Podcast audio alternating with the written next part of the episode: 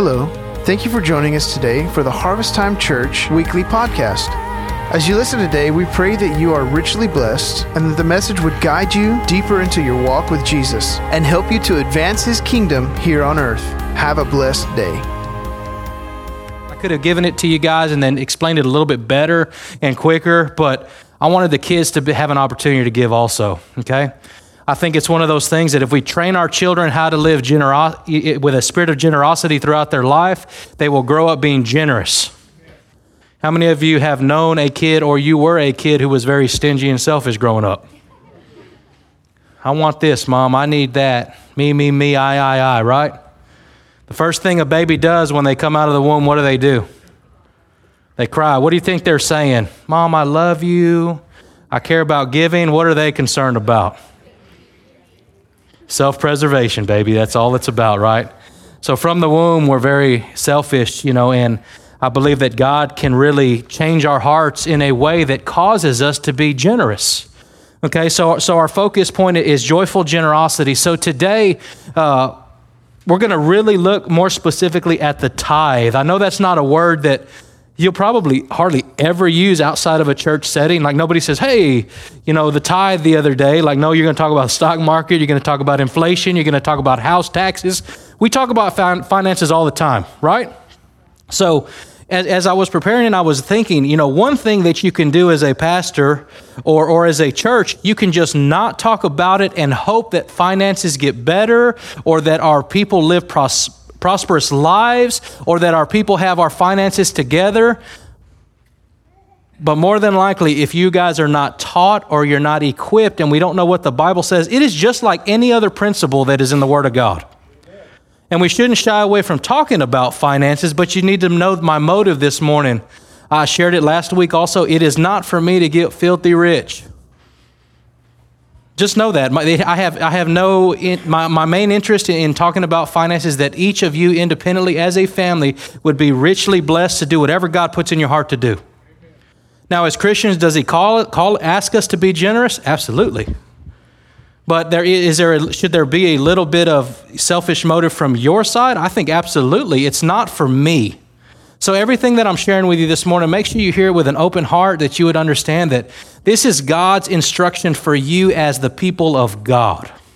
This is not Pastor Noe preaching a message to try to sway you one way or the other, but I want you guys to really uh, if you've never tithed, if you've never heard about the tithe, I would just encourage you listen with open ears. If you already have your mind set on what the tithe is, still open your mind, open your ears, and hear what the Word of God says. Maybe uh, we don't, we are not in alignment with what the tithe is really supposed to be, or what it is supposed to do, or what it's how it's supposed to be modeled within the church. Okay, so I know that during the the holiday season, I love giving. You know, I know that Sometimes it's a courtesy thing to get people gifts, but if I buy gifts, I want my gifts to be intentional. I think about it, I was like, man, this would be really cool. This person would really, really like this. Because there are about a million and a half 99 cent specials that they want you to buy them just so everybody has a gift. I hate doing that. I'd rather just say, man, I don't want to get them anything, you know, because it's, it's just a courtesy gift. It's not a great gift. But I want you to guys know that God is a giver of good gifts. He provides everything we have need of, and He gives us instruction in all things, guys. It's not just the spiritual things, but it's also the financial things. Okay, money is a big deal. Without it, if if all of a sudden none of us had money, we zeroed your bank account, you didn't have anything, we put you on a completely spending freeze, how many of you would freak out immediately? If you don't have cattle, you don't have chickens, I know somebody that does. I'd probably go to their house and say, hey, how's those hens laying lately? But think about it. Our sustenance for life is, is, is, provided through our finances, right? What we have, you know, if we have money, we can, we can survive, we'll be okay. Um, there are ranchers, there are farmers out there, right? So when we look at the, the, the, biblical pattern for giving, I shared this passage a little bit last week. I want to focus on it a little bit more this week. 2 Corinthians 9, 6 through 7. It says, Remember this whoever sows sparingly will also reap sparingly, and whoever sows generously will also reap generously. Each man should give what he or she has decided in their heart to give, not reluctantly or under compulsion, for God loves the cheerful giver. I didn't make up those words, those are biblical words. That Father God, He loves a cheerful giver, somebody that desires to give. You know, this morning uh, when we passed out that dollar, It may have been really, really easy for you to give that dollar because did it cost you any work? Did it cost you anything? And you say, well, it was only mine for a very short period. you know, I got it when I came in the door, and then I gave it in, in the offering bucket this morning, and I, you know, it just, it just, it went right through my hands. So this morning, I want us to focus on the tithe because we have to understand what the tithe is, okay, and what it is supposed to, how it is supposed to be uh, applied. Okay, so we got to understand that the tithe is what God has established to support the church and to provide the resources to accomplish all that He desires to accomplish as the church. Okay, so there's times that we do upgrades. Anybody see an upgrade this Sunday? If this is your first time, we just did a complete stage remodel. We've been putting in new carpet. We do have some stuff still loose ends, but man, there we, ha- we have been doing a facelift on our church. So God provides resources through the tithe to take care of the facilities, but it's even more so to take care of the needs of you and me. If there was a catastrophic need that came up, I believe that, you know, the tithe is where you take that, that extra and you're like, man, I can't pay my light bill this week, Pastor Noe. You know, I've been doing everything I know how. We have a benevolence fund that we set up and then we would take care of the need. You know, we look at the, the principles in Scripture that talks about giving, where people give generously. It says everybody brought, everybody contributed, and there was never a need among them. There was never a need. You say, well, what if this, what if this doctor bills really? There was never a need among them. God provides the provision for the house through the people in the house. Okay, but it, but it requires, you know, I think for it to work healthy, it, you know, it takes a contribution from everybody because if everybody brings and everybody contributes what is actually designated to the Lord, there'll be plenty in the house. Okay? You know, so I'll tell you one thing. My heart, you know, I don't give because I uh, I have to. I give because I want to. You know, my children, they see me give all the time. They ask for offering. You know, and I, you know, I tell the story. I say, Samuel, you know, your daddy wasn't always a Christian. Your daddy wasn't always a good guy, even though I'm a pastor now. You know, he sees he sees somewhat the end result of that. You know, I was a rebellious child. I did make stupid sin choices growing up through through uh, through my younger age and, and stuff like that. But God polished those things out, and you know, God man, he pursued me with his love. He, he led me into a relationship with him, and my life was forever changed. And because God gave me the greatest gift, Jesus Christ, son, the best thing that I can do is give God's what, his, what is his willfully. Not because I have to, but because I want to. So, what we're talking about, we're not talking about a law, we're not talking about a legalistic system, we are talking about a lifestyle, guys. Just like worship. Does God need our worship? He doesn't need it. Does he want it? Absolutely. You know, but we want it out of the right motive. Motive motive determines everything. Okay? So all that we have is God's. We have to see it that way. Luke, Luke 6 38. I don't know if you guys have heard this passage or not. Most of you, if you've been in the church, have. It says, Give, and it will be given to you. That is a sowing and reaping principle. If you give, you will get. Now, it's, real, it's, real, it's a real dangerous phrase because we can take this principle and we can apply it selfishly, and I don't think God blesses it if it's not given in a way that our heart and motives are right. Right? If I have a motive to, if I'm, if I'm full of greed and hatred and, and I'm giving so that, you know, I'm, I'm, I'm like playing the, the church stock market here, right? I'm giving so that I can get. It's bad motives. It's a corrupt, it's a corrupt way of thinking. I think the ultimate goal is God, I give even if I didn't get anything back. But then, how, because the Father God that you are, you always give back. But we have to understand that relationship basis, that we have to understand who God is. But that's how we give. Okay? You know, so it says, Give and it will be given to you. And then it goes on to say, A good measure, pressed down, shaken together, running over, will be poured into your lap. So, what kind of excess does that scripture sound like? It's a lot. You know, it is a it is a it is a lot poured into your lap, right? It says shaken together, good measure, pressed together, shaken. You know, so this wordage it was used during the times of harvest when they collected the harvest. So you know they went around with the baskets, and as they they poured it in, that you know so that they would begin to shake it so it would settle down and then they would begin to press it down so that those baskets could hold the full amount there was no air gaps there was nothing left i remember when i was in uh, elementary, we had this project that we had to do, and we had to build a bucket of some sort, and then the teacher would pour popcorn in there, and it was so we could we could eat our popcorn out. So some guys built these little bitty boats, these little things. Well, I built this big old giant thing that looked like Santa's boot. So when the teacher started pouring, I started shaking it. shaking together, baby, press down. I wanted it full. You know, so about when she kept pouring, I, I said, hold on. I shake it and it settled down and she kept looking at me. She poured a little more. I shook it more and it kept settling. At some point, she looked and said, No, that's enough. I was like, No. You said I can fill it up, whatever we build. I didn't want to get gypped on that deal, but I shook it. I made it settle. I got the most possible out of that. Where there was so much in there.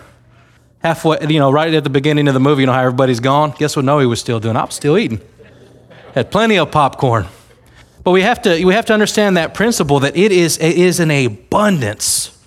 You say, man, there's no more room to contain it. So you have to shake it to contain more of the goodness of God poured out in your life. You have to press it because you can't contain it all. You're dropping it all over the place. That's what that passage talks about. But the key to be able to release that is what? You must give. When you give, it will be given to you. If you give nothing, guess what? You're going to be mad at that person over there shaking his basket full of abundance. And you say, Well, why didn't I get any of that? Well, what kind of giver have you been? Well, uh, and you'll and you justify away. And I'm I'm encouraging you guys test your heart this morning. I'm not judging you. One thing I want you guys to know: I do not look at tithe and offerings. I guard myself from that, and I don't want to look at one person and say, "Oh yeah, that guy he doesn't give. This one gives. I can't lose him." I don't do that, guys. Now, if there's ever a situation that I need to check the giving records, I have the freedom to do that. But I don't check them and I don't say, oh, you know, I had, I had somebody come up and talk to me the other day and said, Pastor, you know, I've really gotten behind on my bills and I haven't been able to pay them, you know, and, uh, you know, she was just kind of overwhelmed. And I was like, you know, I didn't know that. She's like, you don't look, Pastor. And I said, no, I don't look. I says, all I know is what comes in, what goes out, and make sure that we, you know, the bottom line is taken care of. But one thing I realized that she was overbearing with the debt she owed in her tithes. I said, listen, don't worry about anything of the past, just start fresh right now. So, some of you this morning, you may need to start fresh. You may say, Well, I've been owing God a long time and I've never given tithes. Start fresh today. I know this morning each of you had an opportunity to give. Maybe you're a giver in the house, maybe you're not. But let that just be a start of what God wants to do in your heart of generosity. In Jesus' name. It is for your benefit, it's for the benefit of your family. It'll cause so much abundance to be flowed into your life that you won't be able to contain it. You know, so how many of you this morning cons- consider stealing to be something that's wrong? How about just stealing just a little bit? Is that okay? Just in case you know, thou shalt not steal is one of the Ten Commandments. If I need to preach that teaching also, we'll do it. Exodus 20, 15, you shall not steal. Okay, so let's look at this passage from Malachi. Malachi is always used as a basis for giving. It's very uh, pinpointed to the root, root issue of what God was, uh, was focusing on, what he was talking about. But we look at Malachi 3 8 through 12. Okay? So we all realize that stealing is wrong. But this passage really hammers what was being stolen or what was being robbed. Okay? Starting in verse 8, it says, Will a man rob God, yet you rob me? So if God were to tell me that, I would start to say, How in the heck can you rob God? Did you leave the door open? Was there something you didn't leave secured? How in the world can God be robbed? That's the first question. But then he just doesn't leave it there. He says, But you ask, How do we rob you? And this is what he replies in tithes and offerings. Some people don't like this next wordage, but I'm going to read it just like the Bible says, okay? Verse 9, it says, You are under a curse, the whole nation of you, because you are robbing me. It says, Bring the whole tithe into the storehouse that there may be food in my house. Test me in this, says the Lord Almighty, and see if I will not throw open the floodgates of heaven and pour out so much blessing that you will not have room enough for it. Verse 11 I will prevent pests from devouring the crops, and the vines of your field will not cast their fruit, says the Lord Almighty. Then the nations will call you blessed for yours will be a delightful land, says the Lord Almighty. So the word, you know, uh, brings and gives the connotation, you know, that the tithe is God's and that we are just returning what's already His. You guys understand that? If it's not yours, you're stealing it. He would have never said they were being robbed, that they were robbing God unless it was something that was His. But how many of us say it's okay to keep all of my increase? It's okay. I earned it. I worked for it. But there, you know, there's worldly system and there and there's godly systems. There's biblical principles and there's earthly principles. But as Christians, we need to apply the biblical principles, guys. They're in there for our benefit. So if we look at that, you know, um, you know, if the tithe was not his, then there would have been nothing wrong with withholding it. You know, but God in this passage says, You are robbing me by not giving me your tithes and offerings. And as I was reading that, I stopped because notice in this passage the word says tithes plural and offerings plural. It doesn't say a one time tithe, it doesn't say just give it once. It was a plural form of the word tithes with the S and offerings with an S. Okay, and I think that it's one of these principles that it's something that was an ongoing thing. It wasn't that they just missed one Sunday and he did, they didn't pay the tithe because of hard times or something happened, they couldn't afford it, and then they called back up next, next month or next week or however it played out. This was a continual habit of stealing and robbing from God.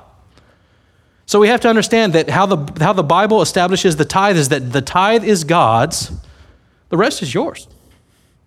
That's the simplest way to put it, that the tithe is always God's, okay? So when we look at this passage, you know, uh, when we give of our tithes and our offerings in a plural form, we have to understand that giving consistently, it fosters an understanding of stewardship. So let me, let me focus on that just for a minute. Stewardship says what? If I spend it all on myself and I don't give anything and I don't ever give a tithe that, and I don't, and I, maybe I don't believe into the tithe, you know, maybe I do believe in the tithe and I just refuse to give the tithe. That's a whole dangerous area. I would rather you not know about it and just not have an understanding of it rather than know about it and not do it. That's the hard part about being a pastor. I want to make sure we have an understanding of what the Word God says, His established expectation, and then what you do with it is up to you. Now, I don't want you guys to hear me wrong. This church is a giving church. I'm not reprimanding you like, man, Pastor Noe, I'm tithing. Why are you up here yelling at me? I'm not yelling at you. But I want to make sure that us as a whole, that the church, that the body of Christ is informed as far as what God's expectations are to establish the house and what He has established to, to allow us to do whatever He puts in our heart to do. Okay? So before we look at the blessing side, because I know all of us want to hear the blessed side. Hey, I get blessed, I get, have an abundance. I want us to focus just for a moment on the word that he used in this passage when we don't give our tithes and we don't give our offerings. It says that you are under a curse. You know, for me, that is a super strong word you know, I don't, you know, I just don't ever want that being anywhere, you know, associated with my life, you know. So it's such a strong word. I don't want to be under a curse, you know. And then the question that I know a lot of Christians have well, can a Christian be cursed?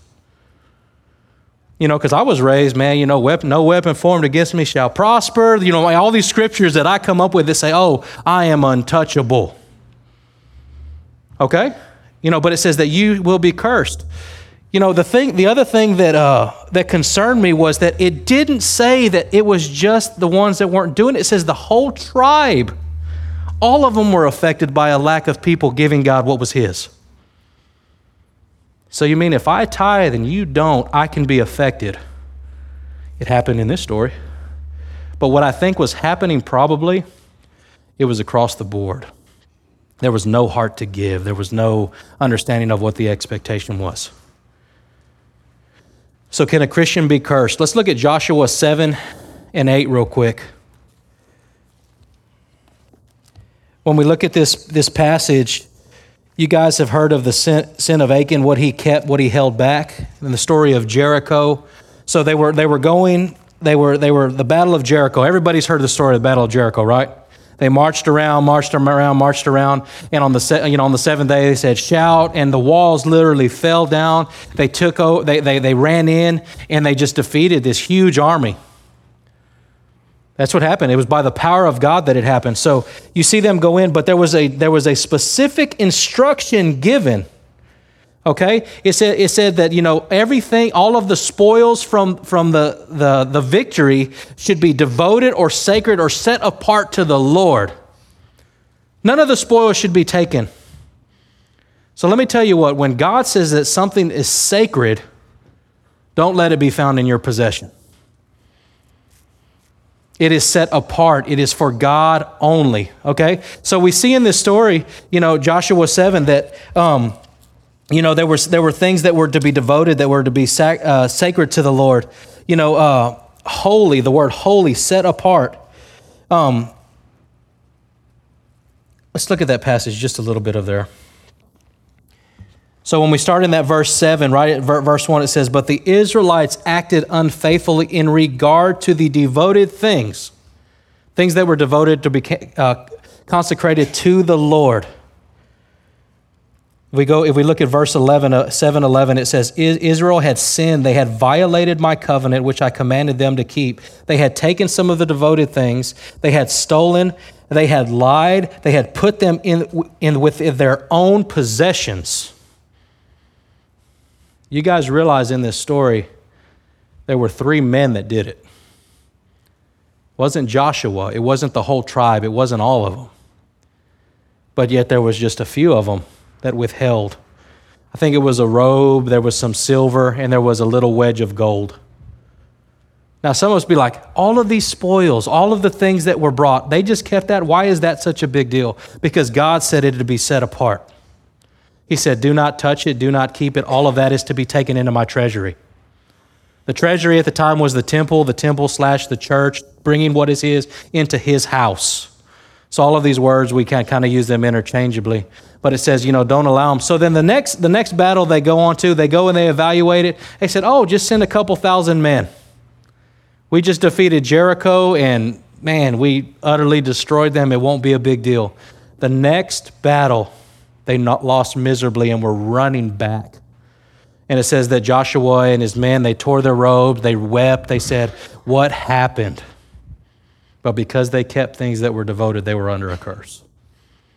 Does that mean that God had forsaken them, that God didn't love them, that God didn't care about them? No, but it directly affected their life. Does that mean that they could restore order and they could ensure victory in the future? Absolutely. But that one sin of not giving God what He declared as His affected their life drastically, and lives were lost over it. Now, is it that big a deal where you guys are going to, like, we're going to have casualties? Physically, no. Financially, yes. When I talk about finances or I talk about the tithe, it's giving God what is His. So when things are devoted, when things are sacred to the Lord, when they are holy, when they're set apart, make sure they're in God's house and they're not within your possession. Because it can affect you and it can affect us. Now, some of you guys, you know, you, you might say, you know what, that was the Old Testament. I'm not under the Old Testament. You know, there's a story about Melchizedek and Abram, and it says that, you know, uh, it, this was a king, and it says Abraham gave him a tenth Everything he had, he gave, he gave him a tithe. So this was, this was a tithe that was given before uh, the law was established. This was given before the, the, the Mosaic law was established. Because under the Mosaic law, you were required to tithe. It was not an option, it was the law. So, where we live at today, we're not under the law anymore, we're under grace. But what a lot of people want to do is what was under the law, we totally discard and we don't want to live under any of that under grace. Because I'm free to give, I'm free to do what I want because I'm not under the law. So you throw it all away.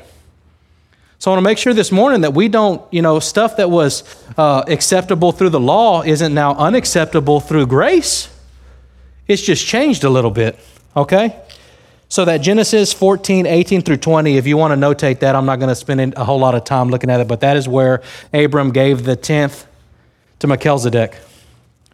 That was, that was before the law was established.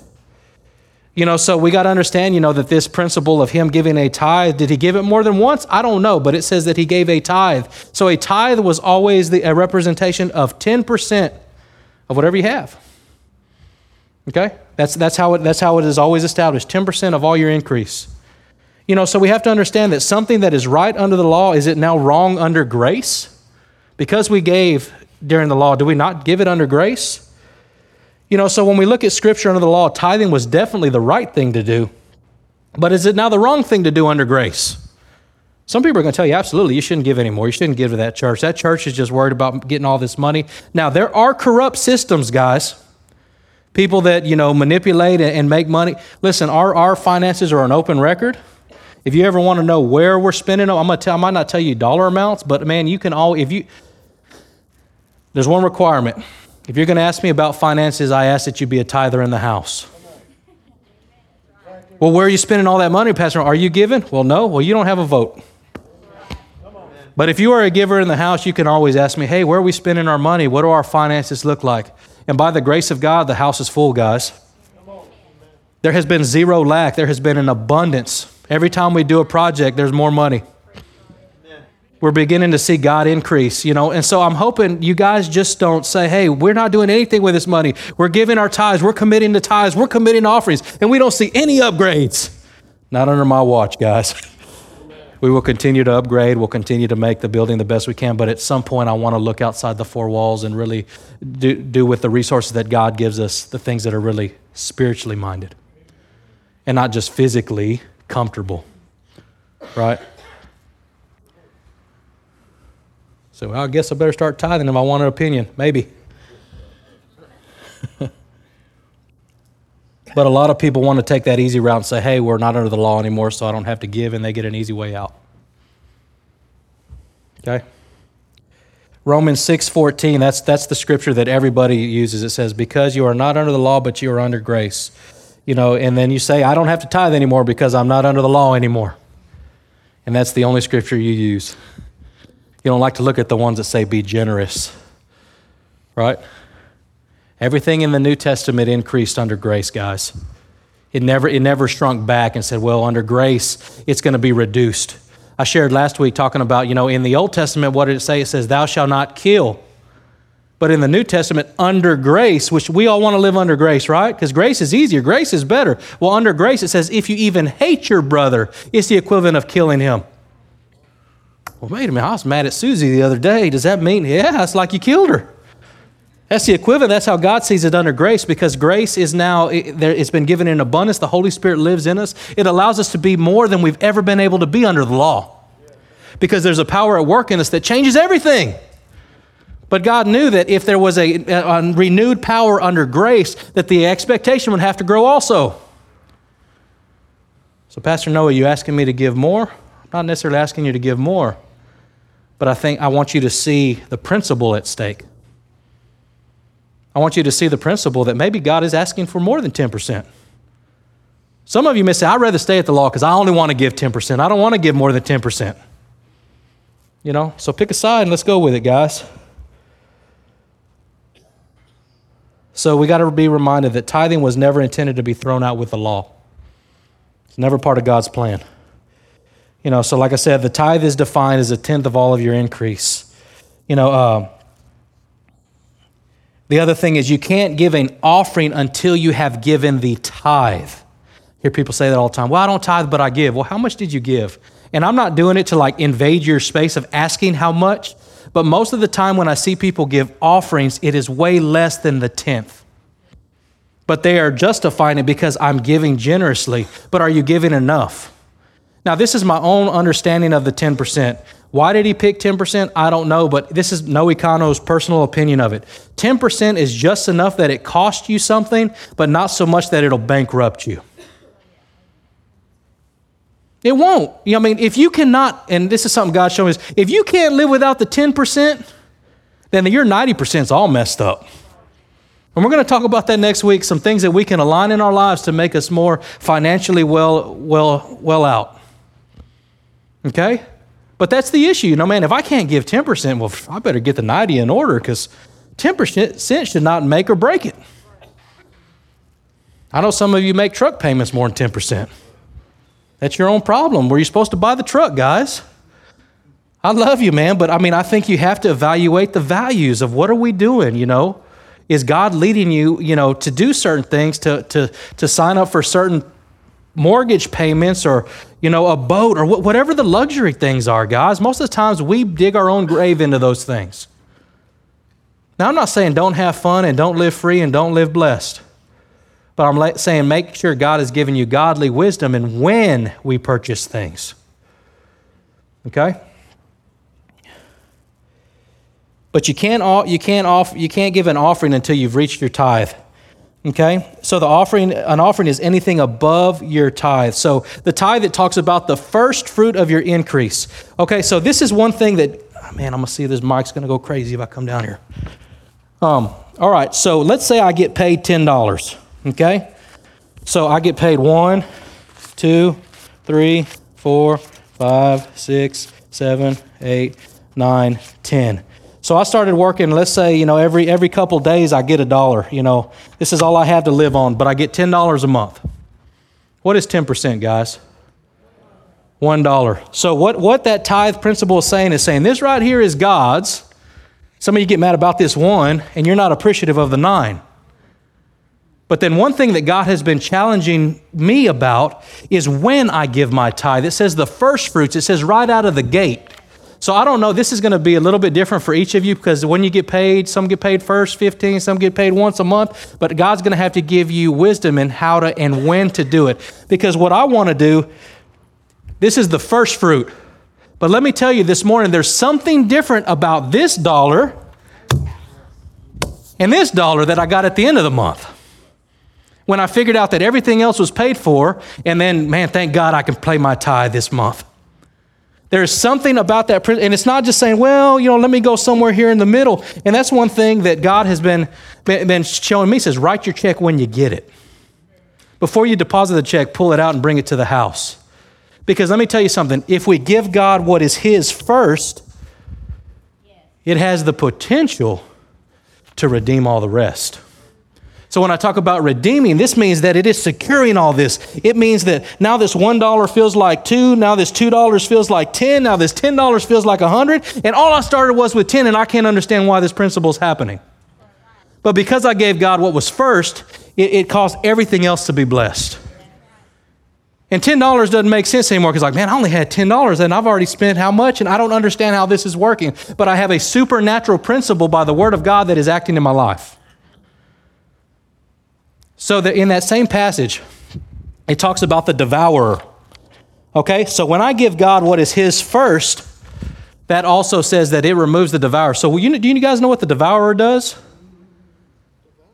He devours, right? But in the principle, like you, you, you, you know, you don't give this to God. He said, I'm going to make it. I'm going to make it. Everything's good. And then your fridge goes out and you're like, I think I'm going to make it. Man, I'm only, I'm halfway through the month. Man, but I didn't give God was his, but Lord, I don't have enough to give. I can't do it, Lord. And all of a sudden the alternator goes out and you need your car in the shop. And now you're down to this and you're like, man, I'm looking, I'm looking at the math. There's not enough. Will I even be able to tithe? You get to the end and then your stove goes out and you get to the end and say, Lord, I don't know how there is enough in the house, but if you would have just had all of it blessed, you'd have had enough. Because now you're now now you're, you're doing without all of this right here that the devourer stole from you. You didn't tithe, so the rest is not blessed, and you're all frustrated. I don't understand why it's not stretching out like it's supposed to, but we're not supporting a biblical tithe. We're not giving God what's His, and He's not providing the provision for the rest. So you're like, man, I've never. Is this the first time some of you heard this, or you guys have heard this? And I'm just super excited about it, and you guys are just like, okay.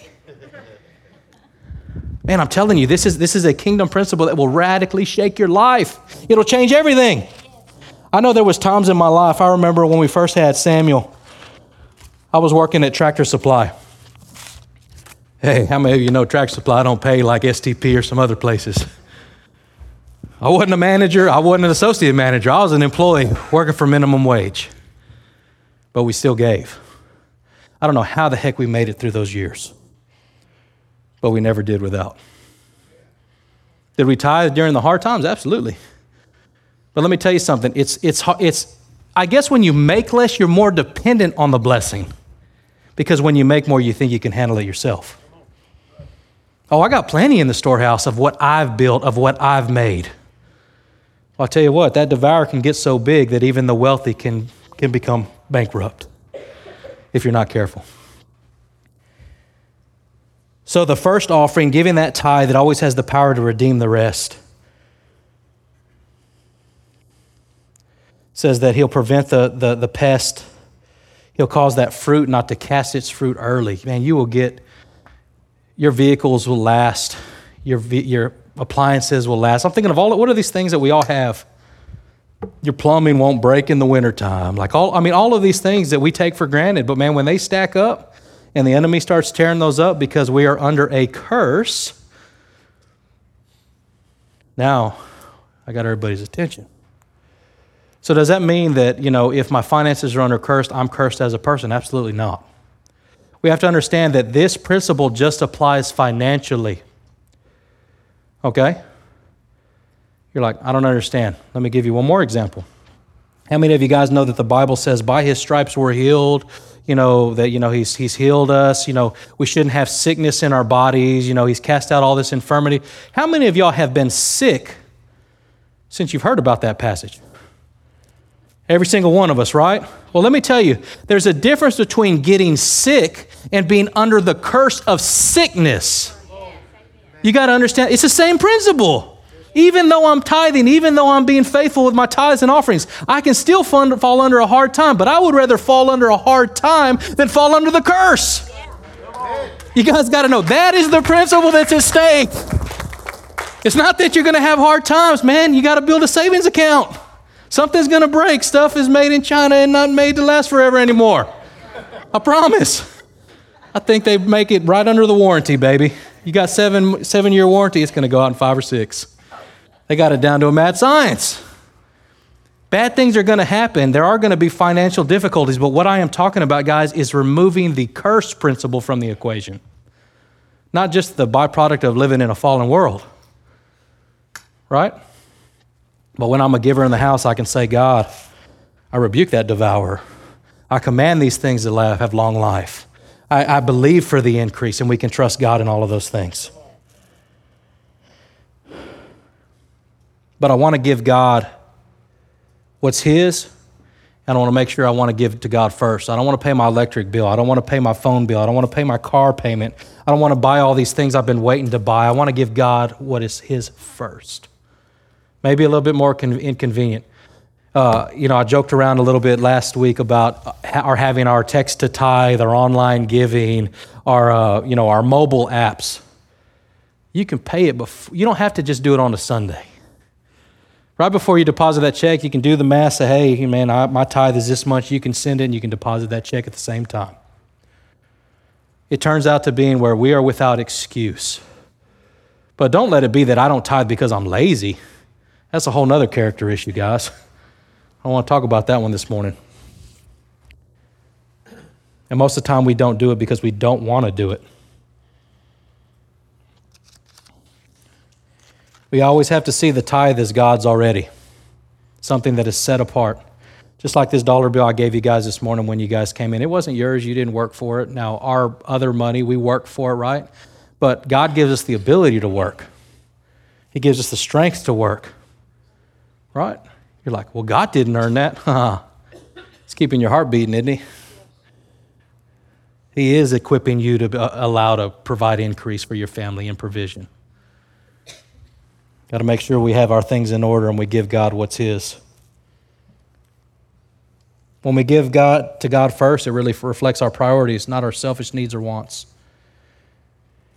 You know, our finances tend to point to what is important.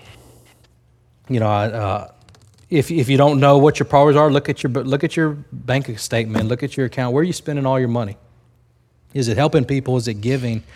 Uh, just generally giving. I'm not talking just about to the church. Are we, are we generous people? Because to me, guys, that's the heart behind all of it. If you are not generous, it is always going to be difficult for you to tithe.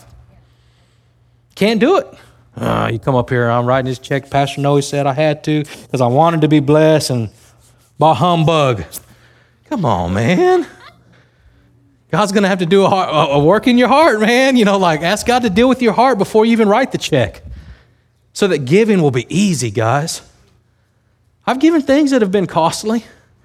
I've had to trust God. You know, I, we have to see, guys, all of our finances as, as, as uh, a provision from God. I'll tell you guys a quick story. A long time ago, my wife and I were in Dallas, and uh, I think I was a youth pastor helping with worship. She was doing children's ministry, and somebody gave us a love offering. And in that area, you don't see love offerings. So, man, we're super excited. But like I said, man, our needs have always been met, guys. There wasn't like, oh no, thank God we got that thousand. We really didn't have anything that we needed. Like, so for whatever reason, we didn't spend it. We kept it in the account, okay? And we just we were praying about it. We were trying to be spiritual, like, you know, not just young, like, hey, let's go do all the dumb stuff we never get to do, right? You know, with bare bones budget. And We just kept it. We kept it in the account. Well, three months later, God asked us to give to, a, to an individual. Well, guess how much it was? The exact amount that we held for three months. And God taught me a big lesson about stewardship. All the money that He gives you sometimes is not just designated just for you. But let me tell you what, if I'd have spent all that money and then I would have had to come up with the check, guess what? Lord, I'm under a curse. What are you doing to me? He taught me a real strong lesson about stewardship that everything I have is God's. But we think, hey, I made it, I worked for it, I did the overtime, I worked the holiday, I can do what I want with that.